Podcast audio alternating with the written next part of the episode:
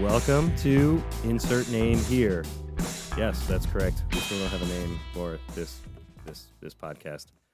Uh, we are your weekly rundown of what in the hell just went down here in the District of Columbia and why it matters to normal people, and not just an exhausted DJ dragging his ass to the One Love Massive HQ at noon on a Sunday to record a terrible and poorly listened to podcast.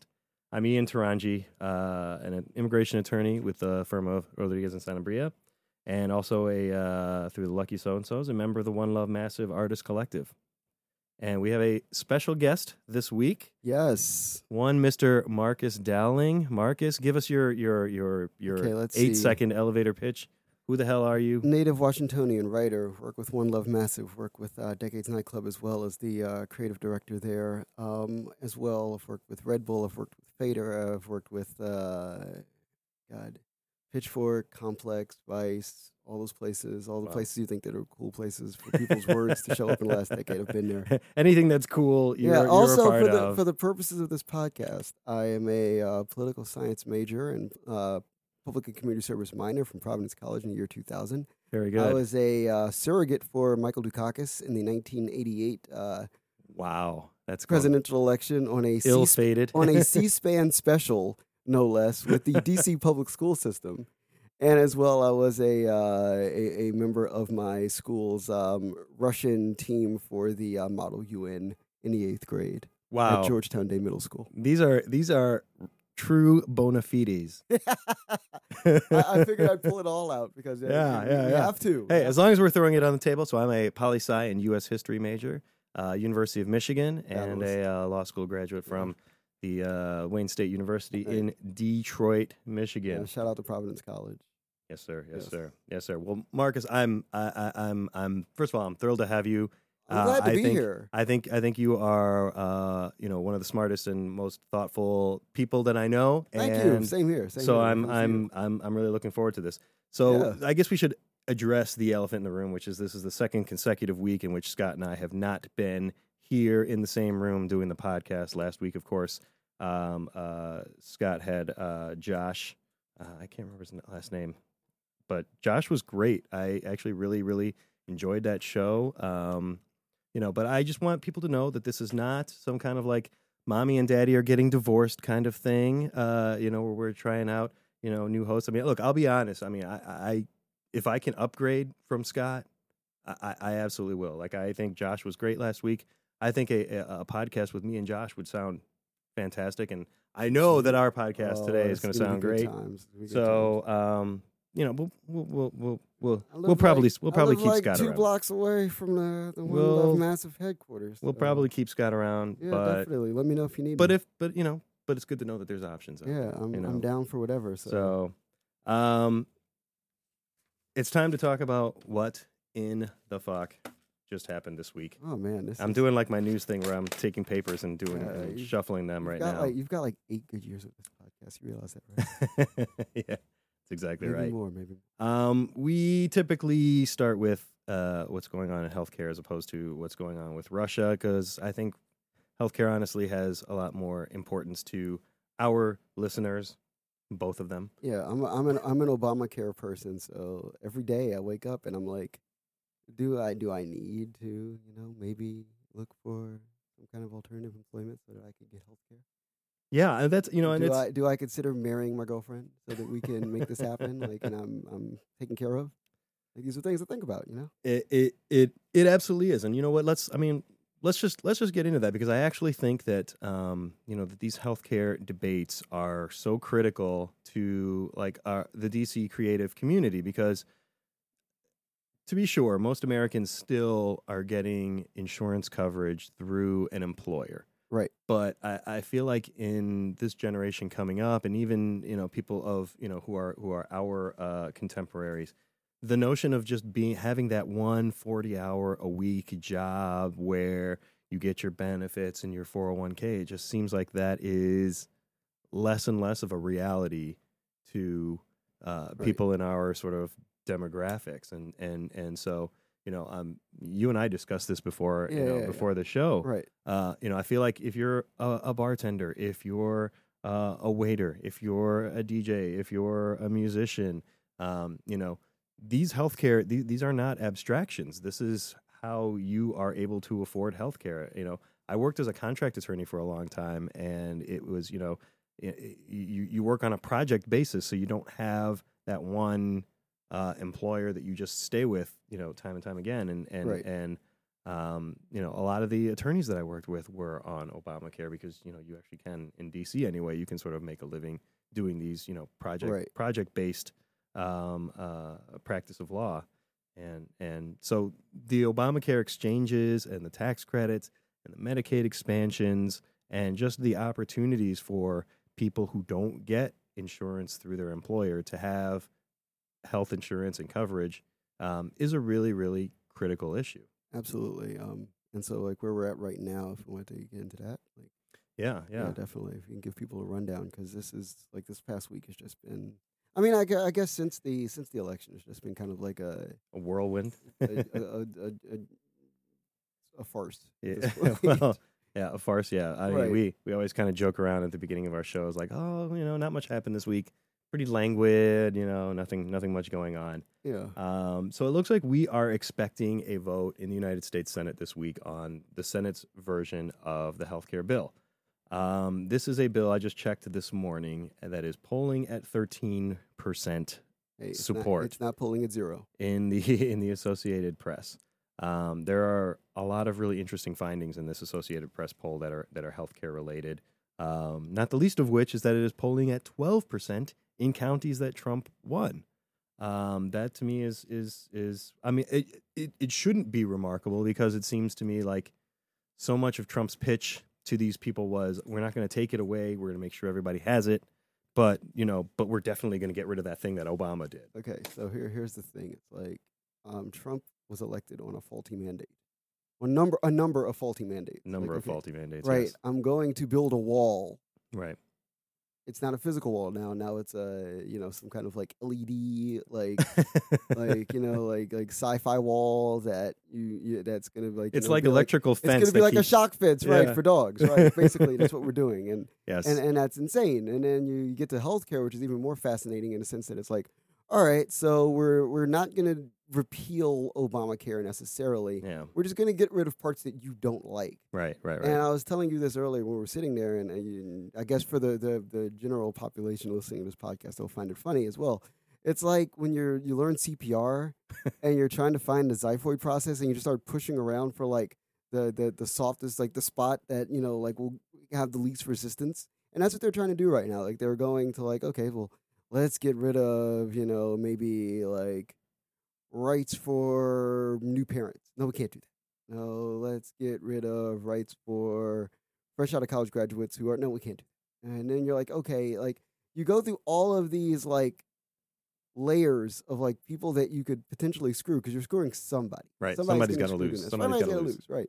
So they're trying to figure, well, who's the who's the best person to have lose so that the conservative, like you know, so that that that the that, illegals already don't get it so you can't screw them over Right, right, right. so I mean, they're they're just trying to find like like the proper like group of people to Right. screw over in this situation, and they have yet to find that. And I think that's the funny thing. It's like you go from like this mandate to kind of like a hurt the whole relationship to the mandate. Like we got one of these things right, and that's yeah and that's and, and, me, and that's a victory though. That's a that's a that that's touted by the uh, the, the the the Trump uh, campaign as being a total victory. yeah yeah And I think that's where we are right now, and it's, And- it's unfortunate. And I think it's emblematic too of kind of the GOP's whole mindset when it comes to healthcare.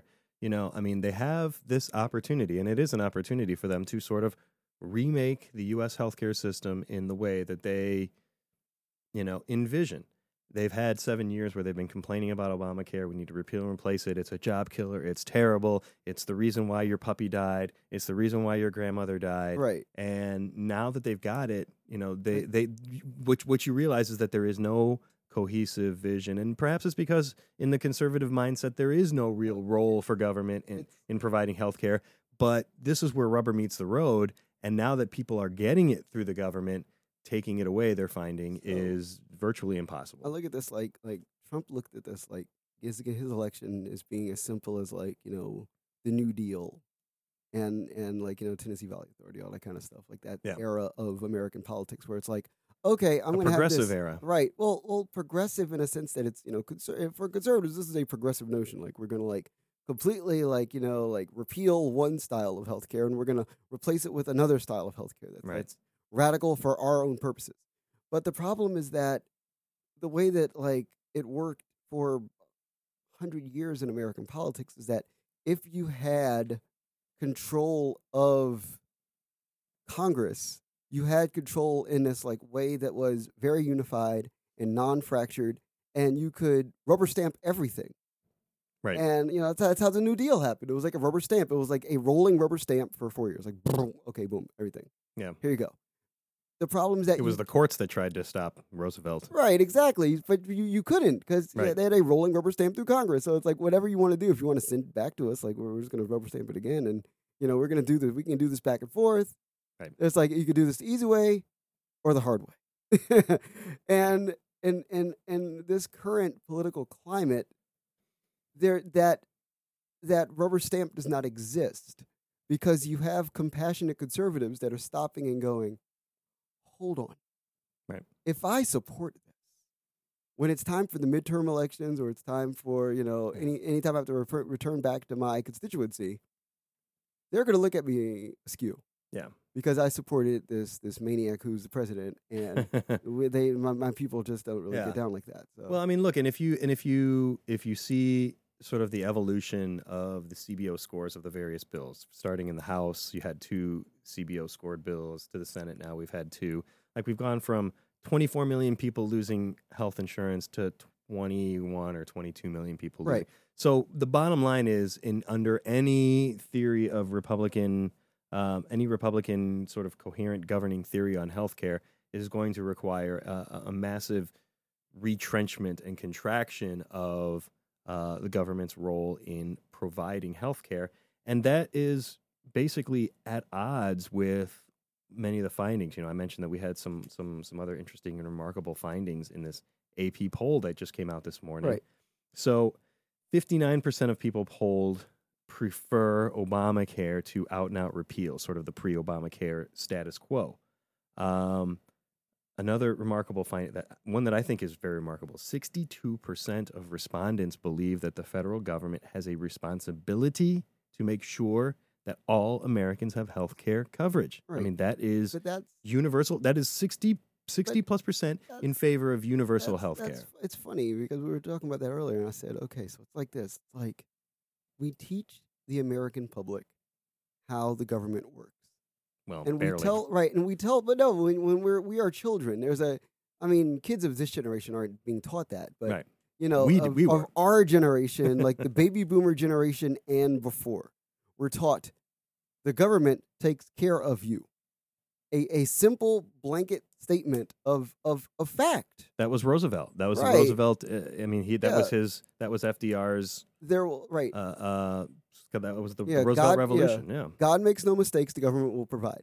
Like that. That's those are two you know like laws of American politics, Right. And American society. And when you tell people, hey, like maybe you know like maybe we should get rid of this like you know governmental control thing, and people are like, wait, but how do we do this? How does this work? If if the government doesn't provide, then how are we going to be able to take care of ourselves? Right. and and that's the thing. It's like and, it, and this and this is and this and this is the problem even with like a number of parts of politics we'll get to during this podcast is that we have superseded the perception of what the government can and cannot do, and we're going to be doing this for the next four to eight years. Yeah. Of superseding the notion, the governing notion of what the government is supposed to do in American society.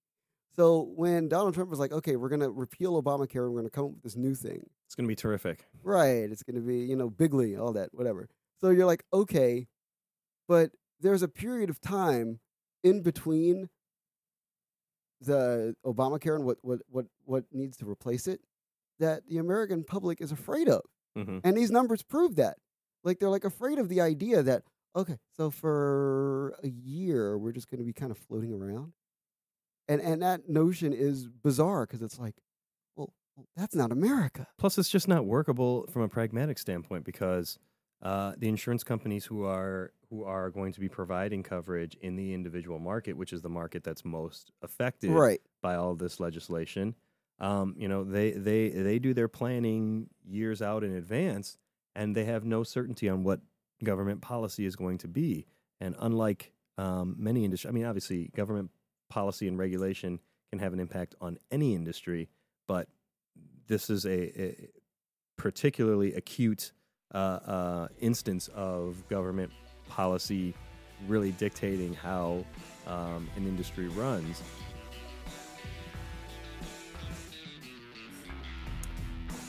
This is a drop.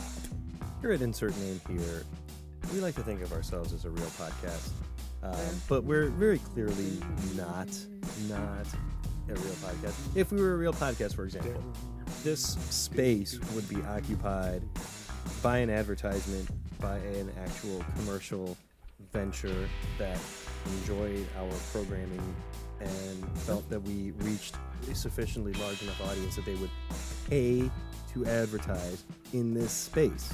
So like like the Defense Department piping us in in Guantanamo because we're the one thing that can make people crack. there it is.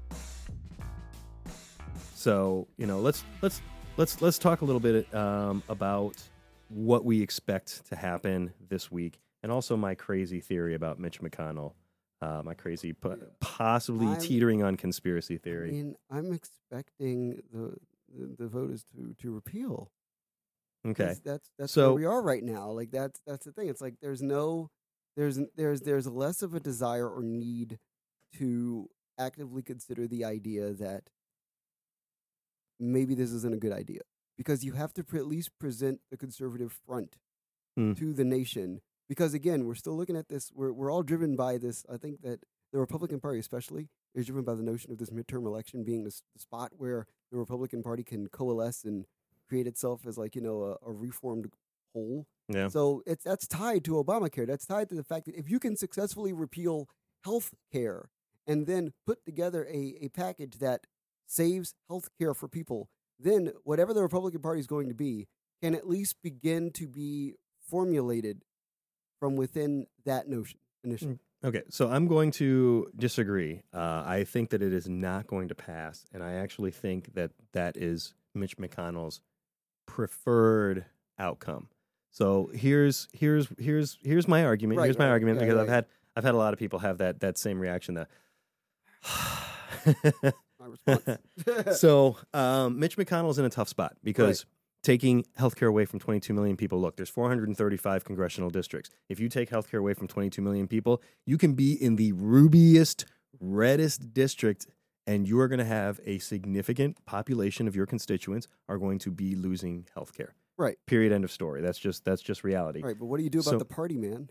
So I think that the party is the party is tribal, and um, you know I think we saw that in the 2016 election that it doesn't matter. They can literally throw up a monkey and put Republican after, and and they'll vote for it over 90 percent of Democrats. Right. So I don't think that they are too concerned about uh, uh, about losing the base over not repealing Obamacare because I think Mitch McConnell is going to say this. He's going to say, "Look, we tried, we fought for it. We had a vote on the Senate floor. The House voted it out. We had members in our caucus who just couldn't get on board for whatever reason. Be they it's you know to the to the left uh, of the caucus where they felt that it was." Stripping healthcare away from too many of their constituents, all the way to the right of the caucus, where they felt that it still retained too much Obamacare. Um, we tried and and it just it just didn't happen. But I think that the consequences of actually passing this legislation, Right. um, you know, because when we when when the CBO scores this, they, they always say stuff like, okay, it's going to be 22 million people will lose health care, um, you know, over a 10 year period. But it's like 14 million right up front in that first year.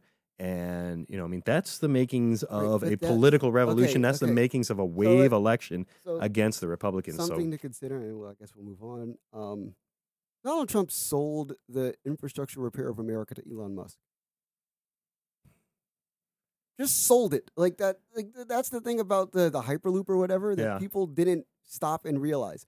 Elon Musk literally sat in a room with Donald Trump and was like, "I'm willing to sit in a room with this guy."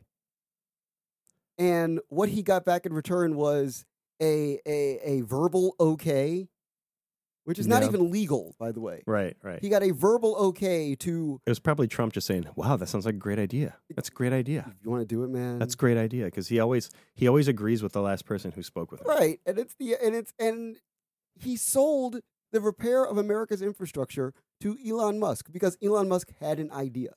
There's somebody out there that's fool enough to say, I have an idea for healthcare. We haven't seen it. We haven't seen it for seven years. But I'm almost positive that There with the- isn't one. with Uh, the there way that isn't. with the way that this this, this this this goofy man works, he will pull this man out like a magic trick. This woman, whatever, this this company, this corporation, like a magic trick, and go. It will be Aetna Boy, I don't that know. will do this. I don't know. I don't. I, I, I think that there are circles that the that the conservative movement cannot square. Um, look, let's let's let's let's let's let's be that- let's but be if real you, here. But if you vote for repeal, you have to know that there is a so- cost. uh, that there's a co- no, not even a cost, but that there's a solution there. Even if it's not even a solution, even if it's not a solution that's going to work, you need a solution there just to get you through 2018. Well, they certainly have that. We'll see what happens. Um, I'm on record. I think that this is not going to pass. But then again, I also thought Donald Trump wasn't going to get elected president, and look how that turned out. You know, it happens, man. So um, let's get back to talking about the thing that you know people can't stop talking about. Again, I actually think that the healthcare s- debate has more an impact on both of our listeners' Right. uh, actual lives than than Russia does. My position on Russia uh, has been it, it is salacious and it's interesting, and I definitely think that there's shady shit Provocative. that's gone Gets on the people talking. But it is not the silver bullet that is going to end this nightmare it, it- that, that a lot of liberals think. He's going to be president, I think, through 2020. He's not going to get impeached. He's not going to be removed. He's not going to quit. He's. I think he's more like. I think he's more likely to win re-election Oh, than he is I'll to be like than he is to end his to end his presidency before the end of his first term. the, the, the, the beautiful thing about Russia is that it's Russia. Yeah. So we have all of these years of Cold War pent up inside of us that say the Russians are are are bad. Yeah. The Russians are. Ter- I'm I'm a socialist. Okay.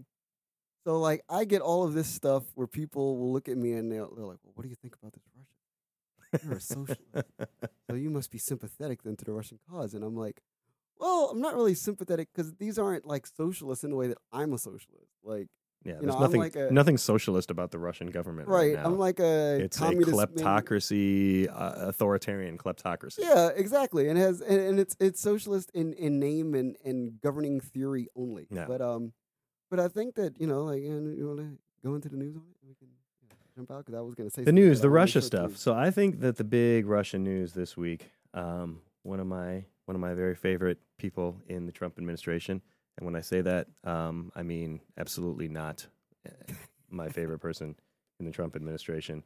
Uh, one Jefferson Beauregard Sessions the third, colloquially known to you and me as Jeff Sessions, um, apparently discussed campaign and policy issues with Russian Ambassador Sergei Kislyak um, at a meeting that Jeff Sessions first asserted did not happen.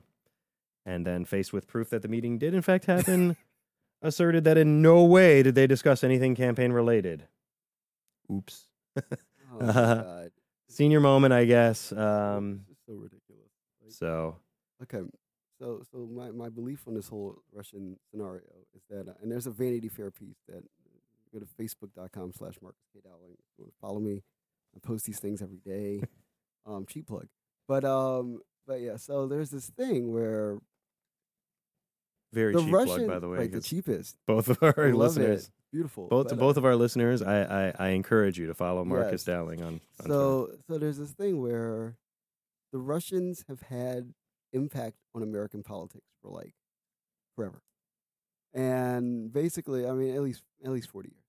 And this article in Vanity Fair talks about this. And the idea that is that the the Russians who decide that they want to in, impact American politics find Americans unique in the sense that they are is that we are so naive to the the actual like terrible inter you know like you know like interconnected you know web of intrigue that it takes to actually run the world that of all of the the world's people all the world's leaders american leaders are the easiest to manipulate because we are manip- we are governed solely Bought and paid for. bought and paid for solely by the idea that we we just want the best for the common good.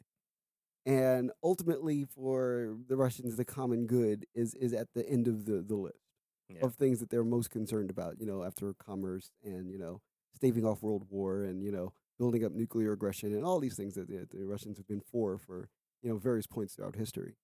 But um but it's it's just intriguing in the sense that like I get the sense that Donald Trump didn't think that he would be impeachable for anything that happened until he was actually the president. so it's like it's like because I mean the first if you're gonna break the law, not that I've ever broken a law in life because I'm Never. doing this podcast with a lawyer, Never. but you always think that the first thing if you're gonna try to break the law is you want to find a loophole, so that when the cops say say the cops pull up on you, say you're say you're trying to sneak a girl into your dorm in summer camp. Not that I ever did. Clearly but you not. always want to find the loophole. Right. So you're like, hey, maybe she's in here using the bathroom. She's helping me with my whittling. Right, exactly. So you have that there first. So that everything else that happens, you could point at the red herring and go, but she was helping me with my whittling. It's like, no, but she's naked and you're naked.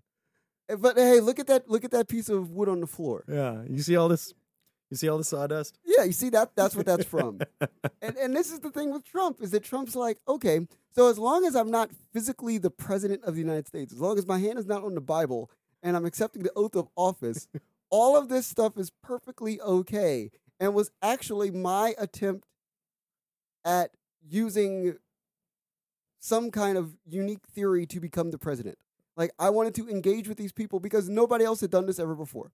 I mean, look, if you're Trump, if you're Trump, why don't you think that you're impervious? Why don't you think that you're Teflon Don? Because uh, you know, you basically admitted to sexual assault in the campaign and you won the fucking presidency. Right. So But I But- think that, but I think when it comes to the Russians, that the unique thing about the Russians is that you know, in Don's head, he's going, but everybody else has worked with them, and they somehow have never been caught. Yeah. So if everybody else, if it stands to reason, and again, read this article in Van, Vanity Fair, it's fascinating. Yeah. Like if it stands to reason that nobody else in American political history has ever been caught working, including with these people, how are they going to catch me? There's a million other things they could catch about me, and they did. He's like, they're not. They're going to overlook this Russian, And they will. And they will. right? And but it's the fact that it's the Russians and it's Donald Trump, and it's the most like so. It's the most obvious Yeah. red yeah. herring, like salacious story there is. So let's talk about let's talk about Jeff Sessions. Let's talk about Jeff Oh, Sessions because uh, the Jeff Sessions, I have to love to hate him. He's amazing. Yeah. Um, so the Washington Post reports um, that U.S. intelligence has intercepted communiques between, uh, again, Russian Ambassador Sergei Kislyak and his superiors in Moscow. And and you know, Scott and I discussed this before. Sergei Kislyak is the or was, I believe, the uh, Russian ambassador to the United States, um, which you know sounds like very ceremonial. Oh Uh, no, type of position. that guy's the he is the head spy for uh, whatever has replaced the KGB here in the United States. yeah. That guy's the plug. watch, watch, watch the watch the show, The Americans. You can see how things work in those embassies because the embassy is actually sovereign Russian soil. A lot of people don't understand this. Right. Like you know, U.S. You know, we have no rights to enter the Russian embassy. Like even if we suspect a crime is going on, like local right. Like police okay, cannot. so if you go to like the &pizza in Georgetown, now I forget what it used to be. Pied de Cochon as a bar, and Au was the place where American and Russian spies yeah, would trade secrets in the 60s, the 70s, yeah, the 80s, and the 90s. And there's even like a chair in the space that was like sat in by, I, I guess it was a spy or an ambassador, and they have like Mhm. a little placard there. It's the most like surreal part of like low key DC, underground yeah. American DC history where you're just like, we we we we, we honor this. Yeah. This, this bizarre tradition. Very bizarre. Very bizarre. Yeah. So Kislyak tells his superiors in Moscow that he discussed campaign-related matters, including policy issues important to Moscow, with Mr. Sessions during the campaign. And again, this is Jeff Sessions who said, uh, "I didn't talk to him. Oh wait, I did talk to him, but we didn't talk about anything campaign-related. We didn't talk about anything policy-related." I mean, when they say including policy issues, what they're basically saying is they discussed U.S. sanctions against Russia and whether Trump was, uh, you know, could be trusted to lift those sanctions if and when he's elected with our help. Yeah. I mean, that this is that moment. So, I if mean, DJ that's- Khaled were in the room, he'd say, "Secure the bag." Like that's what we that's what you're doing at that point. You are you are literally just playing secure secure the bag secure the bag. at all costs. Yeah, yeah. And we should also mention, too, um, uh, Russia related, that uh, the House just passed a Russia sanctions bill, which makes it more difficult for the president unilaterally to lift sanctions. This is, um, I think, an interesting move in a Republican, obviously Republican held uh, House and Senate to pass out of out of both chambers a bill that restricts Donald Trump's ability to Right. to to to lift sanctions unilaterally, and that's obviously because there's a level of mistrust even within his own party But- that he would act in U.S. Okay. interests. I mean, that is a- that is a remarkable, remarkable turn of events No, in, in, it- in my It estimation. is, but it isn't. Because the toothpaste is out of the tube and the genie's out of the bottle. And you can't put the toothpaste back in the tube or the genie back in the bottle. yeah, So this is to me like a retroactive like hands up show of, you know, like, oh my God to the American people so that we're not yeah. effectively Well, too freaked out We'll see. by where we're going with this. Because it's like we're going in a very frightening direction with doubt. this. no Where doubt. literally the Russians like walked up and were like, "Here's a stack, we got this." Yeah, yeah. All right. So when we come back, we are going to ask the burning question every week: moron or asshole? Ready for this one? Do you have a commercial venture you'd like to associate with a terrible and poorly listened to political podcast? You too can come in as a sponsor of the One Love Massive Collective and this podcast by contacting us at Wokesense84 or at the at One Love Massive Twitter account. Ian's supposed to be trying to make me crack up during this, but as we can see, Ian was born without a sense of humor. No sense th- of humor whatsoever. no sense of humor whatsoever. It's it's really tragic. I would like to point out you can also reach Scott at uh, at puked on myself. Okay, that's- eighty-seven. Okay, again, that's that's reaching Ian. That's his. That's I don't check that Twitter. Uh, I don't know I, anything I about check that. it. I check it for him. and I always retweet. I, I make sure to retweet. God damn it! You made me break. God damn it! And we are back. Welcome back to Insert Name here. Yes. Uh, this is Ian Taranji, and I'm here with my good friend Marcus Dowling. Marcus, hello. again, thank you for uh, for joining us this week. You are welcome. I'm having a blast. Scott is Scott is away. I imagine that he is like sitting on a beach. You have to understand, Scott, and you know we we always concede the limits of uh, the visuals that we can add on a non-visual media. Right. But uh, Scott is a very how do I describe this? He's a very uh, white man, right. and so I picture him at the beach, like lathered up in like 300 SPF.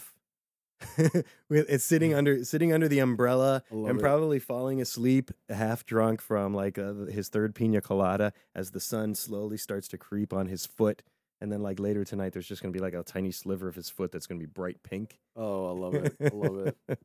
so I hope he's having a good time, Scott. I know he's he's he, he's not listening anyway, so it's, we we can we'll make fun of him.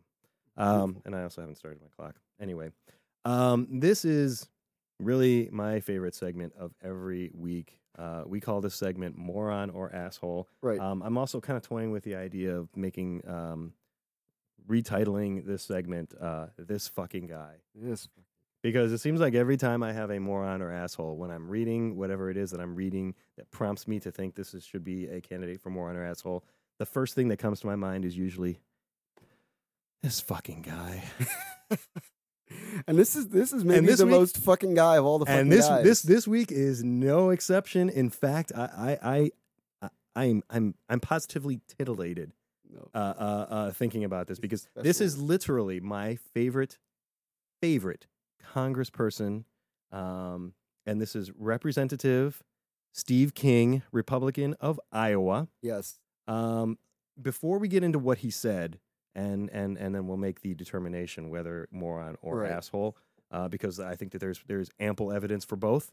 Um, let's let's let's let's kind of like let's let's reset Steve King. Steve King Right. is what's what's the polite term that we would use for Steve King, Marcus? It's um I, I just call him a, a staunch conservative and one of those guys that is, you know, one of those people that is a is an ardent Trump supporter.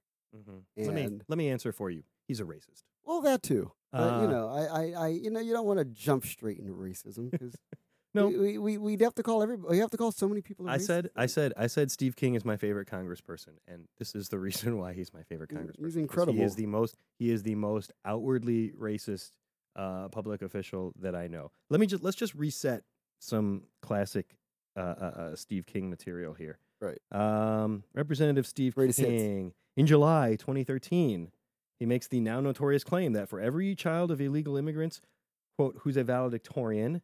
This is a quote, by the way.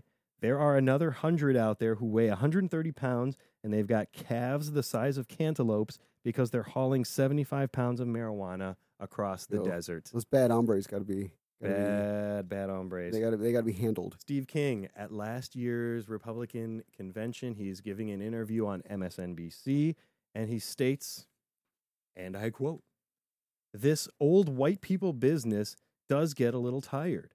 I'd ask you to go back through history and figure out what are these contributions that have been made by these other categories of people that you're talking about? Where did any other subgroup of people contribute more to civilization? You know, I'm just gonna exhume George Washington Carver, and and just stand him up. You know, and just be like, hey brother, this guy. Here's You like peanut butter? Here's Yeah. the ultimate Oops. Steve Kingism, and this is why it's not a it's not a trope to jump straight into the racism.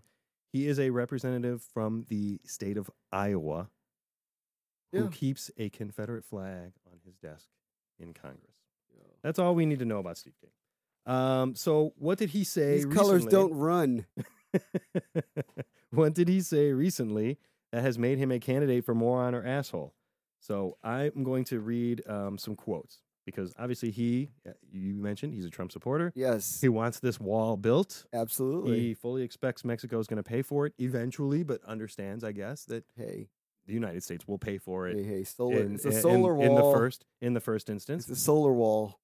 So Steve King states, uh, you know, and he's he's being he's being asked about, uh, you know, the the that the House budget that Paul Ryan put out, and he states that he supports the spending measure, but would prefer an additional five billion dollars for the wall, and suggests taking the extra funding from Planned Parenthood and federal welfare programs. He states, and I quote.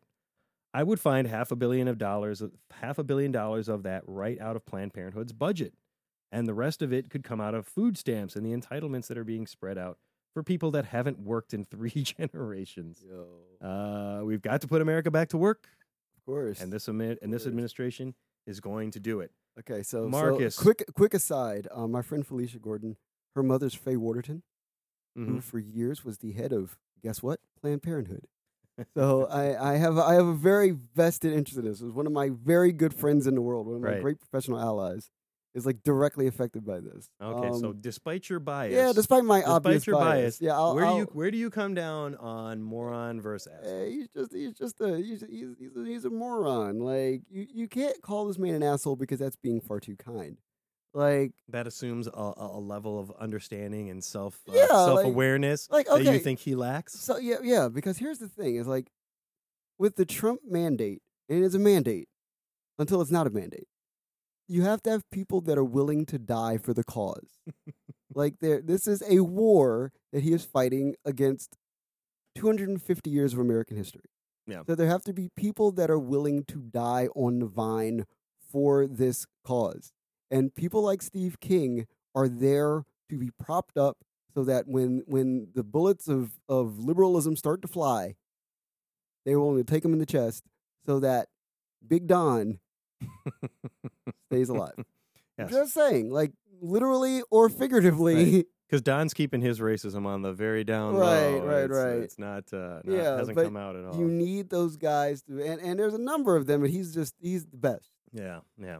As somebody of Hispanic origin and somebody who works as an immigration attorney, and I see all of these people, I want I just want to state, uh, uh, I just want to state Yo, your your calves, The- man, they're they're mad small. the calves of my my clients who are primarily from El Salvador and Honduras and Guatemala. Um, these are not cantaloupe-sized calves that these people are coming in with. You like it's it's like I just want I want to put that out on record. Just like like the saddest thing too. Like, there's a sad part about all of this. It's like there was like an MS-13 assault like last week, and MS-13 is like like Yeah. like a, a huge A huge uh, Hispanic Hispanic Latin gang. Latin gang. And every time something like that happens, Steve King like grows a set of wings. Because it's like, oh, he he he has a thing that he can say now. He can point and go, You see what happens when we just let these people just run free? For every valedictorian, there's a hundred MS-13 people with right, that are- calves the size of cantaloupes. that are that are kicking and assaulting white people with dogs, walking them in the neighborhood. Yeah, just surrounding them and beating them into the ground. And that's the fr- and that's the frustrating part about Steve King is that we're in such a place in America where like we let everything we did this for 8 years. We let everything thrive. We didn't really like have any like kind of control set up for liberalism in America. It was like kind of like especially the last 4 years of Obama, we were like cool, gay people can get married. And because uh, on some level it's like this this allows for freedom and also like, you know, if you live in Washington DC right now, there's an economic thing that's attached to that that's beautiful. Like you can support you can support an entire economy Mhm. on like allowing gay people to get married and then allowing like you know for two two parent households with significant income. Right. These are things. So And- it's yeah, and so for as much as Steve King is, is an idiot, there's an argument that like he's able to stand up on with both feet and you can't undercut him, which is ridiculous because you want to undercut this guy. You want to look at this guy and say, You are wrong. You are absurd. You're a terrible human being. But then at the same time, there's like things that happen on a routine basis now that you're just like, but Trump.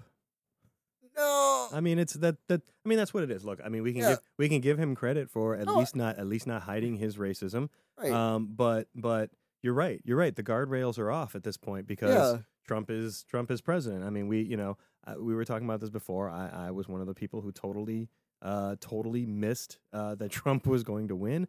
I assumed in 2016 uh, that a a, a a a you know out and out flagrant vocal racist could not be elected i- as president of the United States, and well, Right. that didn't that didn't quite go the way Yeah. I It's, expected. So. So you're right. I mean, this is Steve King's moment. He's having his he's having his one shining moment here with Right. with with Trump. He's like, wait a second, racists used to get fired from TV shows. Now we're like, now we're like the shit. yeah. And he's having a blast Yeah, because he's just, he gets to say whatever he wants. he is And- having he is having a blast because he he realizes that doing stuff like proposing um, that, that that that food stamps and Planned Parenthood budgeted money pay for a border wall would make liberals' heads explode, and which gets me to into like a whole other issue that we'll have to save for another podcast, which is sort of like the um, the conservative movement right now has sort of become like a giant troll. Yeah, but it's Uh, a troll. It's more so, and, and the thing is with with a guy like Steve King, Steve King exists because you need a trigger point to trigger liberals to the point where they look foolish Right, right, in the media. right. And when Steve King says we're going to get rid of Planned Parenthood and food stamps, liberals go go go crazy. Yep. And there's not a and there's not a Which reason is the point. Right, and there's not a reason for liberals to have like, you know, well-meaning, like well thought out, well conceived like Arguments against him. arguments against Yeah. him. There's no literally no purpose to do that because the things that he's suggesting are so wild. No doubt, no doubt.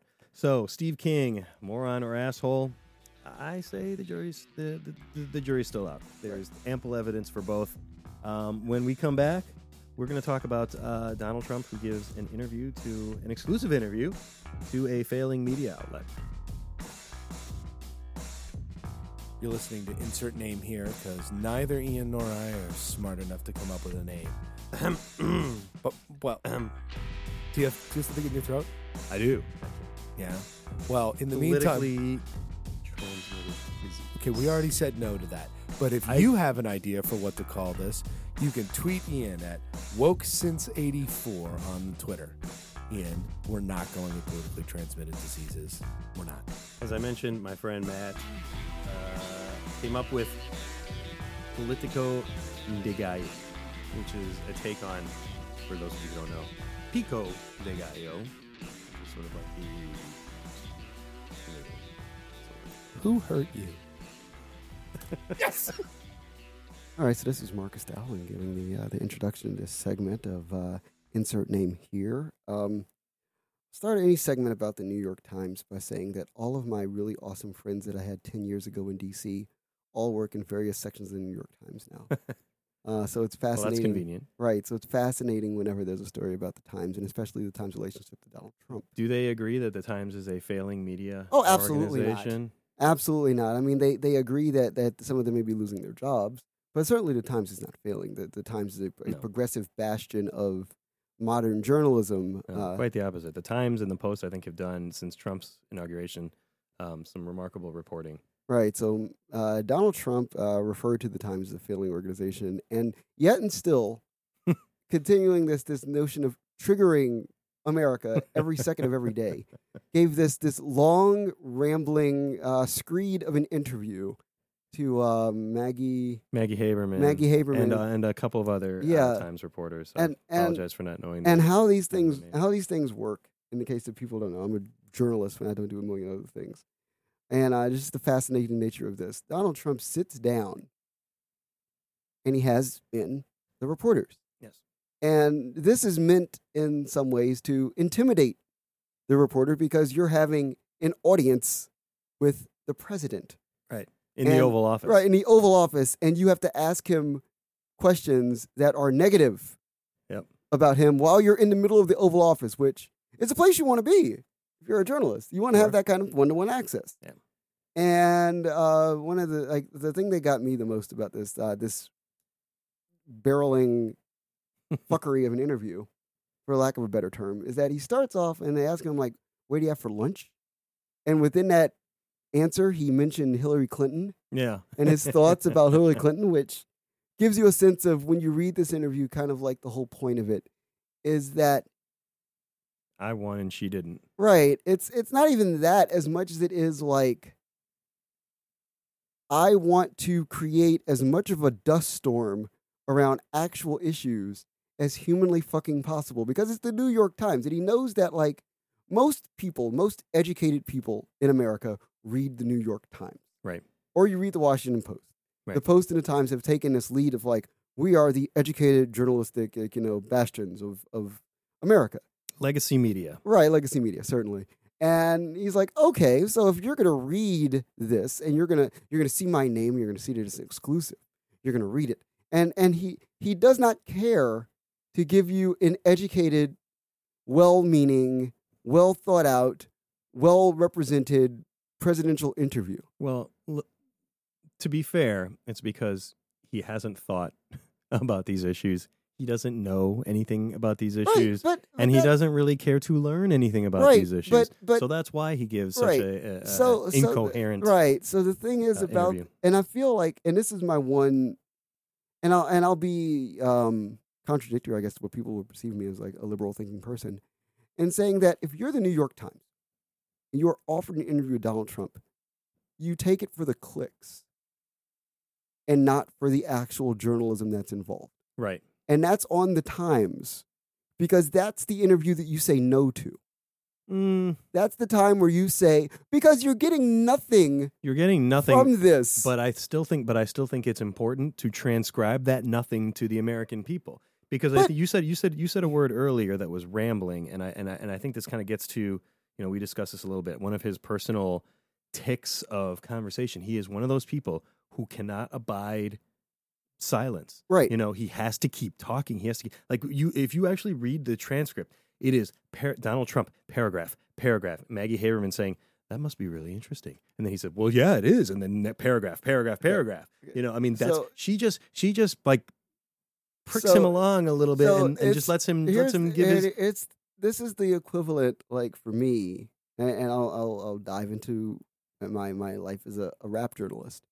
This is the time when like I interview the the newly woke, newly rich rapper about like rich people's lives and culture, and they're like, I just bought my first Warhol, and you won't believe what he does as a painter and what he's inspired by. He's inspired by the streets, and I didn't know that. Who knew? Who knew? I had no clue. That's amazing. And and Are, are we talking about Lil Yachty? Well, that kind of thing, right? It's Uh, that it's just wanna that make kind of like nouveau riche access to culture, and that's what you get when you get with a Donald Trump interview in 2017. He's been the president now for what seven Six months. six months. So he's six months into the president. Every day, Donald Trump gets to look at the button. It's in his desk. Yeah. He looks at the button and he goes, "What if I push it? What if I push it? I could push it, but I won't. But I won't. And and I could. And this phone, this red phone, I could, I could call. Putin, I could call Putin right now. I mean, I have his personal cell. my boy. Yeah. Right, I have his personal cell, but I could just pick up the phone and call Putin. Man, I think the picture. I think the picture on his cell phone for the Vladimir Putin contact is the picture of Putin on the horse with no shirt on. Oh yeah, totally, totally. But that's the thing. It's like so you sit down with Donald Trump, you're kind of like getting whatever the most fascinating part of like actually being the president is for Donald Trump. Right. And that's really unfortunate because it turns like it it turns the um the presidency into um what is it? Uh, Little Big League. the you know the the movie about the kid Who, who plays big league? Baseball. right Yeah. that's what it is like when i look at the presidency right now That's exactly what this presidency is right it's, now. it's madison bumgarner well, number listen. one starting pitcher for the chicago cubs So this is a that that's a you know uh, that's a ten thousand foot view look at the at the interview. But there was uh, a lot of things that he did discuss that I, I I found to be really interesting. And and and if you yeah break it down take if you take Definitely. if you take uh, uh, the things that he has said and done previously, and you bring certain elements of this interview, this New York Times interview from this week, in, you know, it certainly looks like he is, you know, my uh, one of my favorite politics writers, Jonathan Chait. He wrote uh, a, a, an article this week, and and the title is "Trump is mobilizing for war against the rule of law." And if you think I about just, that, I just read that this morning yeah, Yeah. so definitely and if you think about that, I mean, think about the, you know, right now we have uh, an out of control presidency. We have a Republican House, Republican Senate. Uh, the Republican House has shown no interest at all in reining in his power and authority and investigating whatever malfeasance there may be or may not be. Uh, the Senate, to their credit, have been better at it, but um, still by no means as vigorous as we would like. Right now, we have Robert Mueller, who works at the pleasure of the uh, Deputy Attorney General Rod Rosenstein, who is in charge of the Russia investigation at the Justice Department because Jefferson Beauregard Sessions the third. third I feel like I should say that in a southern accent. Jefferson Beauregard Sessions. that's what it is he's a he's a he's a, he's a civil war general yeah. at this point Yeah.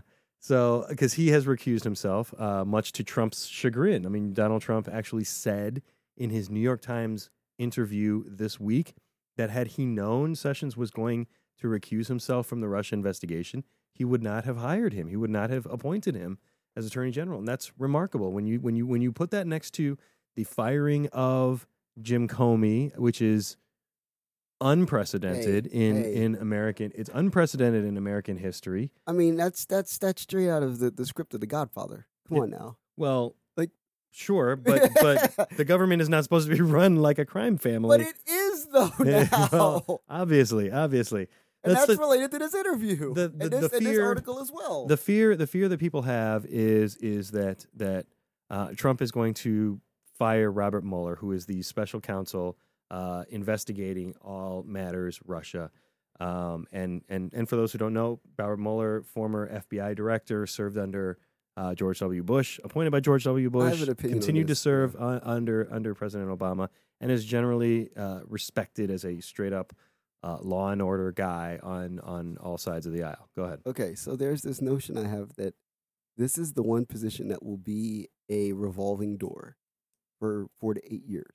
Hmm. in the sense that if you make it a revolving door, nothing ever gets done.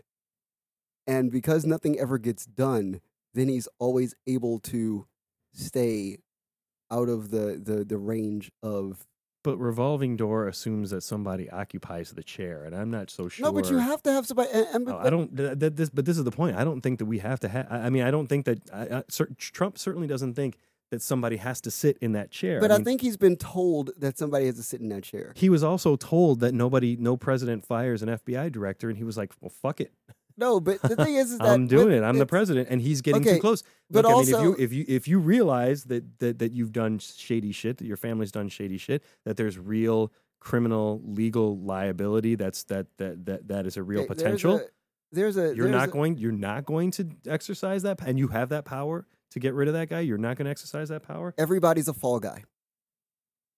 That's the rule of this administration. everybody's a fall guy except your son-in-law and your son and i mean no, even they can be fall guys. they can be they can Everybody- be and maybe they will be Everybody can take a fall here.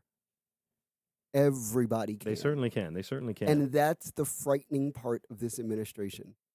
but let's think Everybody is available to take an L. well let's think let's let's let's let's just think really briefly though about what sort of a post Mueller investigation. I mean, there there are certain mechanics to fire. You know, the president does not would not fire Robert Mueller. What he would do is direct Rod Rosenstein, who again is the deputy attorney general, who only has jurisdiction over uh, the Russia investigation, because the actual attorney general Jeff Sessions has recused himself.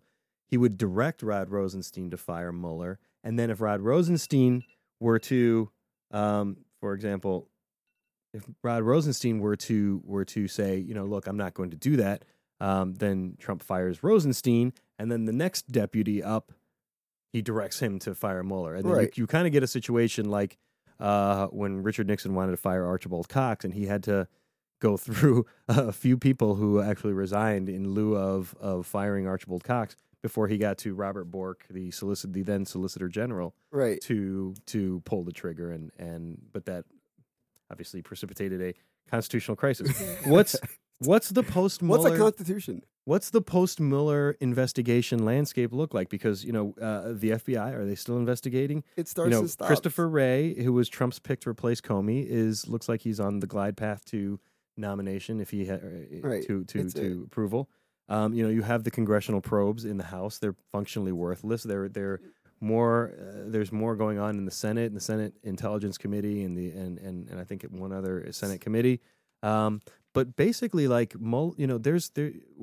If if Mueller is gone, who is Okay. holding this man So accountable? nobody is. Nobody and, is. And the idea is that every so often you shift a pile of papers. You take pile of papers from side A, put it to side B. Take side B, put it back to side A. Then you take it to side A, put it back to side B. And that's what we'll do for four years because it's easy that way. It's the easiest way to do this because this is literally like the, the idea of involving the Russians is the greatest, most devious subterfuge plot of all time. Yeah. Like it's the greatest red herring in the history of American politics because they're the Russians. Yeah. They're the evil red empire still, although the Soviet Union does not exist. Like they're still the evil red empire. Yeah, but Putin is trying to destabilize Western democracies. But he's he succeeded. Yeah, He won. yeah, Like- yeah. like like Donald Trump is the president of the United States. Vladimir Um, Putin is the most powerful man on earth, right? Yeah, Brexit occurred. Um, Yeah. The G20 is now the G19. Like there's just Yeah. insanity happening. You're just like things just literally don't make sense. So, bottom line here go to the New York Times and read the interview yourself. It is remarkable on a number of levels, both for the few nuggets of substance that you can derive from it, but also just to sort of read his mental process as he, you can like literally, he's one of those people who just speaks as he thinks because he can't abide silence and just Right. speaks and speaks and speaks. But My he ex- knows My everything, ex-wife too. is like that, and I get texts from her that are like literally. I'm, I'm showing this with my hands, but Right. like you know, book length texts. But but the thing with Trump is that Trump knows everything because Trump's told everything. So he it's and it's a bizarre filter because well, he knows like- the last thing he heard. right. So you have like this filter where like you you have all of these words floating in your head. Yeah, Now you don't know how they're going to come out together, but all these words are floating in your head. You're Right. like this aggression will not stand. with that, with that, let's let's bring a close to our uh, Yeah. our, our our trumpet our Trumpness. When we return, we're going to talk about our favorite things that we saw this week. Oh, You're yeah. listening to insert name here.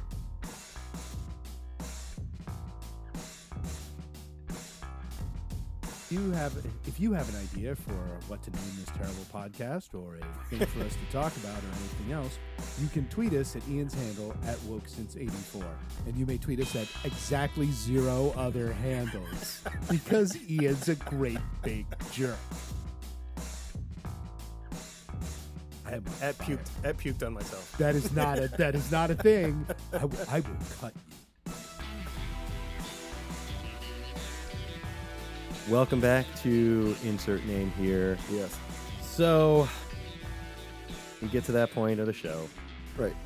It's my second favorite part of the show. Obviously, more on her asshole. That's my Warren that's my Asshole's pretty great. that's my favorite part of the show. Not But gonna lie, that's pretty fucking great. you know, we like to wrap up our shows, Marcus, as you know, because you are one of our one or two or I three I listeners.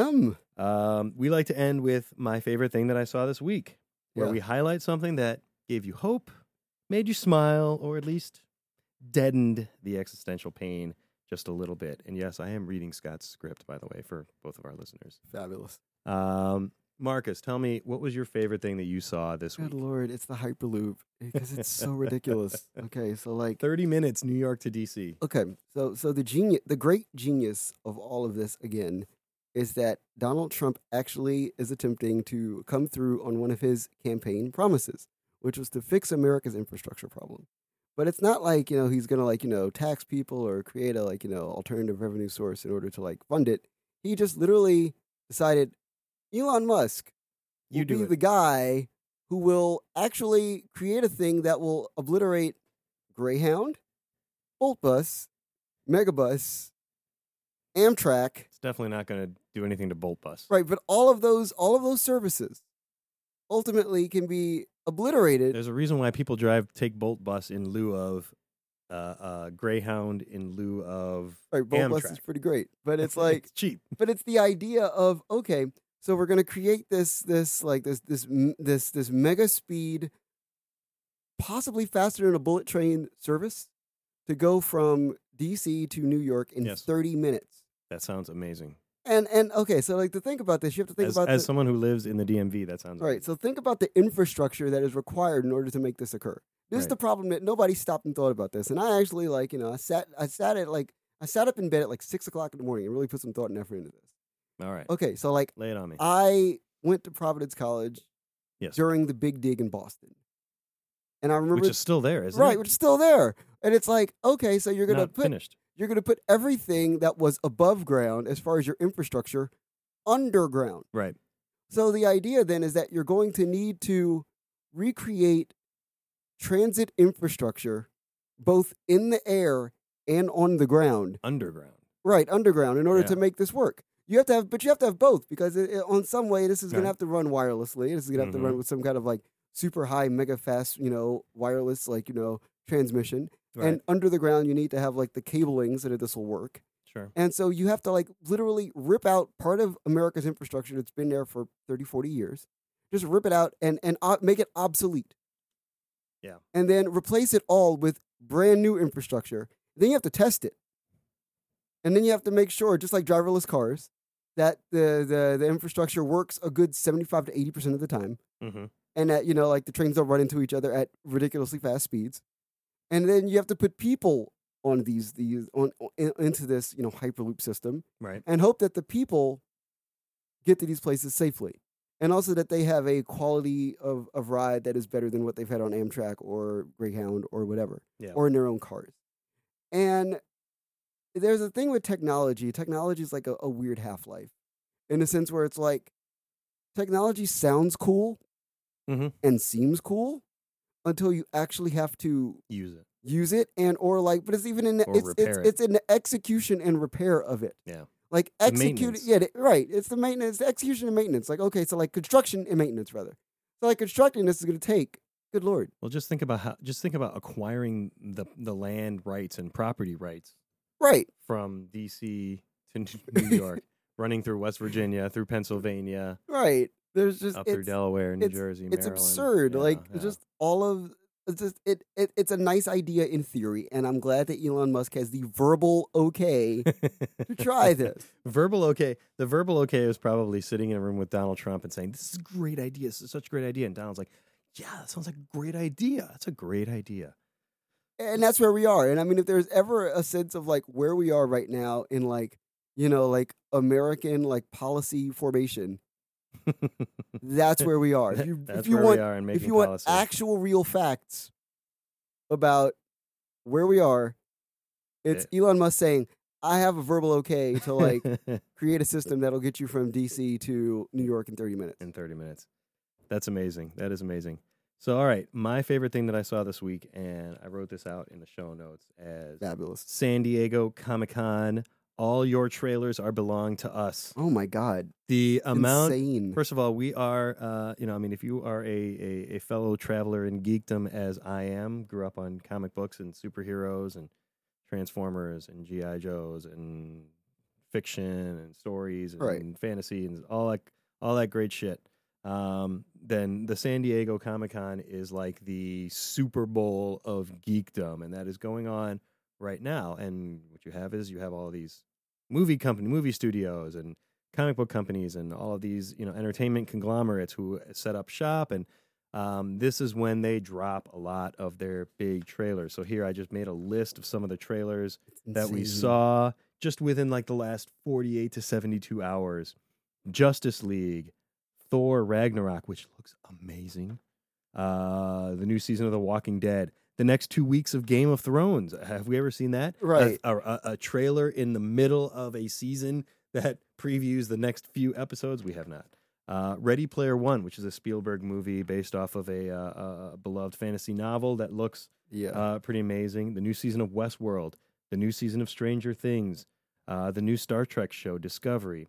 Apparently, there's going to be a SpongeBob Halloween stop motion special feature. I mean, you know.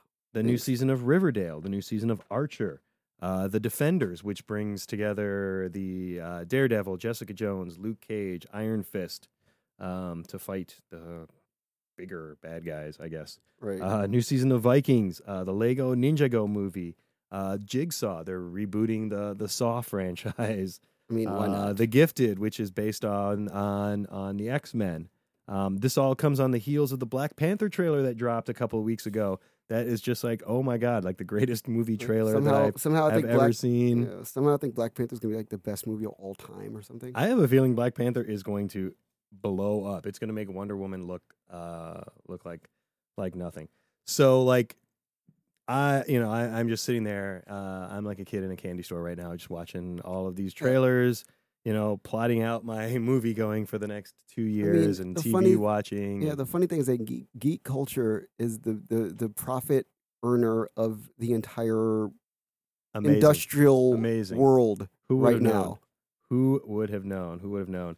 Which is All right. fascinating. Yeah. So that is our episode of Insert Name here, Marcus. I want to thank you so much. Oh, you're welcome. Please. I really, really enjoyed this. Yeah. Uh, as I said, um, you are one of the, the, the more thoughtful and intelligent friends that I Thank that you. I have, and and and As I always you. enjoy. I always enjoy reading your stuff.